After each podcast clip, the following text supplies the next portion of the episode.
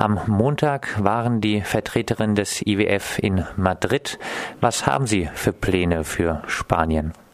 Man kennt diese Pläne ja grundsätzlich. Also das geht immer um dasselbe. Äh, Im Prinzip werden grundsätzliche Rechte äh, sollen geschliffen werden. Die hätten zum Beispiel äh, gerne, dass der Kündigungsschutz, den in Spanien ja eh nicht mehr äh, in, in der Form von einem Kündigungsschutz gibt, sondern es gibt ihn nur noch in einer Form, dass es ähm, Abfindungen gibt, wenn man gekündigt wird.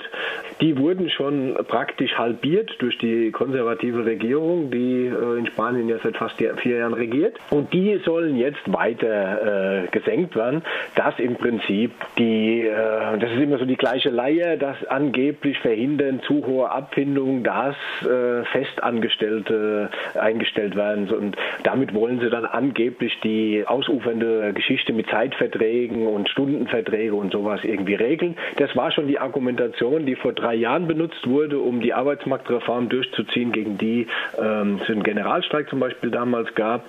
Ähm, es hat nichts gebracht. Die Geschichten zum Beispiel Zeitverträge und sowas, äh, Stundenverträge und Kettenverträge und so, das ist alles noch weiter ausgeweitet worden. Also man hatte im ersten vier Monaten dieses Jahres, glaube ich, noch 7,6 Prozent feste Stellen. Und der IWF, der macht halt immer genau das, dass er äh, quasi sagt, naja, das kennen wir auch aus Griechenland ganz gut, unsere Maßnahmen, die wir empfohlen haben oder den Spaniern auch aufgezwungen wurden im Rahmen der Bankenrettung, die wurden nicht äh, stark genug umgesetzt. Ne? Und deswegen hat das noch keinen durchschlagenden Erfolg. Und das ist nur eine Geschichte natürlich.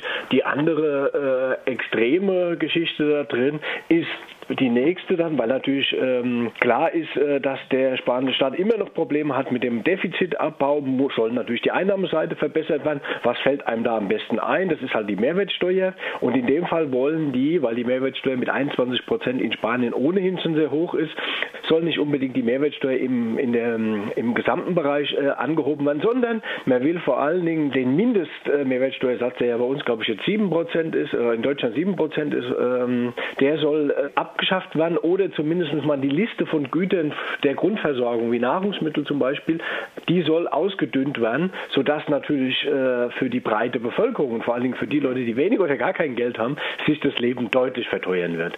Und äh, im Gegenzug dazu sollen natürlich, das ist auch die, die, die typische Leier, die man dann halt kennt, sollen natürlich die Unternehmenssteuern gesenkt werden. Ja, da, da wird dann eingestiegen ähm, insgesamt in dieses ganze Modell äh, auf der einen Seite Lohndumping, Dumping von, von Arbeitsbeziehungen, damit äh, Spanien äh, angeblich wettbewerbsfähiger wird.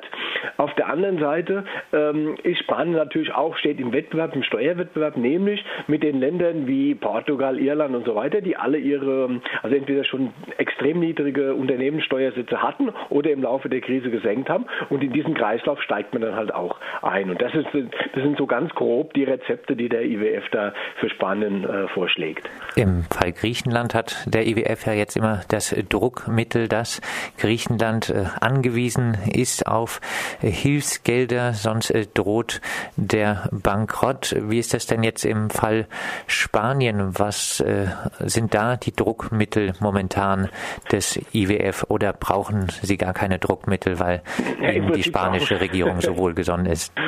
Ja, also im Prinzip brauchen die gar keine Druckmittel. Die haben sie natürlich, ich meine, die sind ja über diese ähm, IWF, die Troika gibt es ja angeblich ich nicht mehr, aber die gibt es natürlich trotzdem weiter. Die wird jetzt nur ein bisschen anders genannt.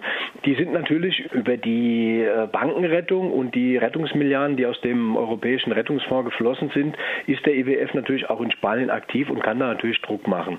Äh, die Durchgriffsrechte und die, die Möglichkeiten sind natürlich nicht ganz so stark wie in Griechenland jetzt äh, Druck auszuüben. Allerdings, wie du auch schon angedeutet hast, braucht es das in Spanien eigentlich nicht.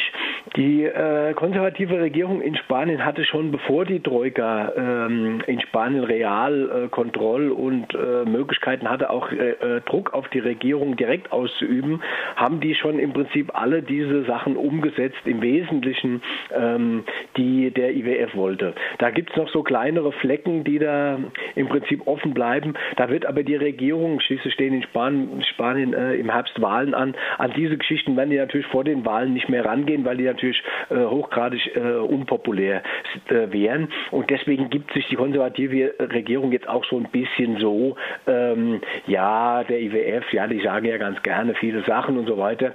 Ähm, wenn die die Wahlen wieder gewinnen würden, dann ist genau das, was der IWF jetzt sagt, was dann auch weiter angewendet würde. Es würde, müsste einen sehr wundern. Äh, und das ist so der, die, die, die äh, Rezeptur, die die Konservativen die ganze Zeit gefahren sind und es gibt keinen Grund, warum die, ähm, warum die diese äh, Marschrichtung ändern sollten. Jetzt heißt es ja momentan eigentlich öfter von offizieller Seite, die spanische, spanische. Wirtschaft würde sich erholen. Äh, kommt was davon bei der Bevölkerung an? Ja, makroökonomisch sieht das erstmal jetzt ganz gut aus und das war auch, ähm, der IWF hat das natürlich besonders hervorgehoben, tut natürlich auch so, ähm, als wäre der, äh, die Wachstumsrate, die Spanien jetzt hat im letzten Jahr und das, was jetzt prognostiziert wird, und zwar äh, prognostiziert der IWF jetzt für Spanien 2015, da waren wir noch sehen, ob das dann tatsächlich rauskommt, ähm, prognostiziert jetzt 3,1 Prozent. Ähm, das hört sich erstmal ganz gut an, ne? 3,1 Prozent Wachstum. Wenn man sich aber anschaut, äh, hat dieses Wachstum, was da ist, etwas an den ähm, Arbeitslosenzahlen geändert, an der sozialen Situation der Menschen, dann ist das völlig klar, nein. Man muss wissen, dass in Spanien ja äh, das Sozialsystem völlig löschrig ist. Ähm, der Staat hat, weil äh, den Leuten nach dem Bezug vom Arbeitslosengeld und bestenfalls sechs Monate Sozialgeld äh, kriegen die Familien gar nichts mehr. Äh, das heißt, es gibt jetzt in Spanien 3,8 Millionen Menschen, die keinerlei staatliche Unterstützung mehr kriegen. Das hat den positiven Effekt natürlich auf den Haushalt, ähm, dass die Ausgaben, obwohl die immer noch 5,5 Millionen Arbeitslose haben, ähm, die Ausgaben für Arbeitslosen oder Sozialhilfe äh, deutlich sinken, aber nicht, weil wenige Arbeitslose da sind, sondern einfach, weil die kein Geld mehr kriegen. Äh, das hört sich dann makroökonomisch auch wieder ganz gut an, weil sich das auf das Defizit auswirkt.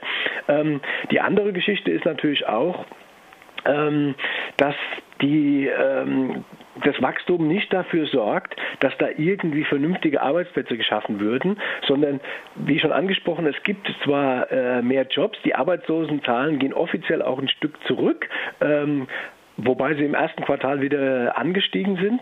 Ähm, aber sie gehen so nach dem Arbeitsministerium zurück. Das liegt aber auch statistisch daran, dass da jeder blödsinnige Job, also ähm, ein Viertel aller, aller Jobs im Mai zum Beispiel waren ähm, befristet auf weniger als sieben Tage. Und wenn jemand so einen siebentägigen oder bis zu siebentägigen Job in dem, im Mai hatte, dann ist er nicht mehr in der Arbeitslosenstatistik registriert.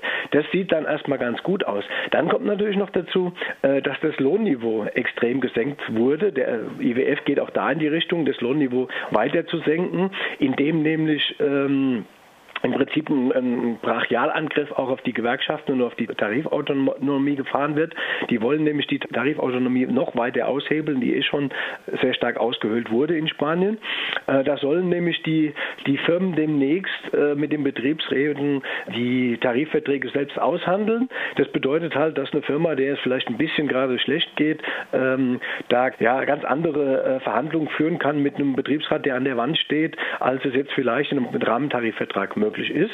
Das wollen die natürlich auch. Das geht natürlich alles auch in die Richtung Lohnsenkung. Und das ist das Problem, das viele Leute in Spanien mittlerweile haben. Während man äh, bis zur Krise im Prinzip gesagt hat, naja, 1000 Euro, das sind irgendwie im Monat, das sind äh, schlechte Löhne. Im Moment werden die Leute, viele Leute froh, sie würden 1000 Euro im Monat verdienen. Es schiebt sich immer weiter nach unten, das Lohnniveau. Deswegen gibt es immer mehr Leute, selbst wenn sie einen Job haben, dass sie von dem Job längst nicht mehr leben können. Und das ist so die Richtung, in die die IWF dann ähm, natürlich weitergehen will. Alles mit dem Ziel, da angeblich die Wettbewerbsfähigkeit äh, zu stärken. Wobei man sich dann fragen kann, also was das Lohndumping und die Wettbewerbsfähigkeit dann angeht, äh, will man denn auf das Lohnniveau runter wie in Bangladesch oder in Indien? Will man auf, der, auf dem Niveau konkurrieren?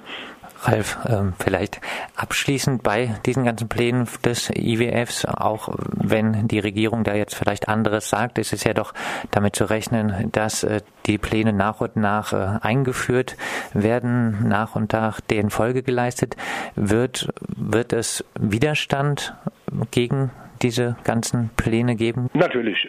Ich meine, es gab jetzt die letzten Jahre über extremen Widerstand und viele von den Maßnahmen wurden zum Teil ähm, ja nicht so umgesetzt, wie das der IWF gerne gehabt hätte. Deswegen rückt er ja nach.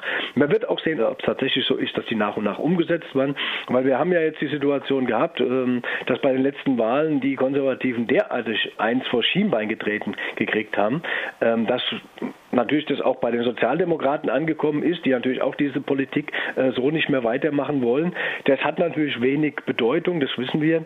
Ähm, allerdings hat das deswegen eine stärkere Bedeutung, weil ja eine reale Alternative da ist. Also die äh, Syriza Schwesterpartei Podemos, die hat ja äh, schon sehr starke Erfolge errungen bei den letzten Wahlen und äh, man darf erwarten, dass die auch bei den Parlamentswahlen sehr stark waren. Von daher gibt es eine klare linke Alternative und auch einen klaren Druck von einer linken Kraft, dass das, einer organisierten linken Kraft, auch in den Parlamenten, dass das einfach nicht so weiter umgesetzt werden kann.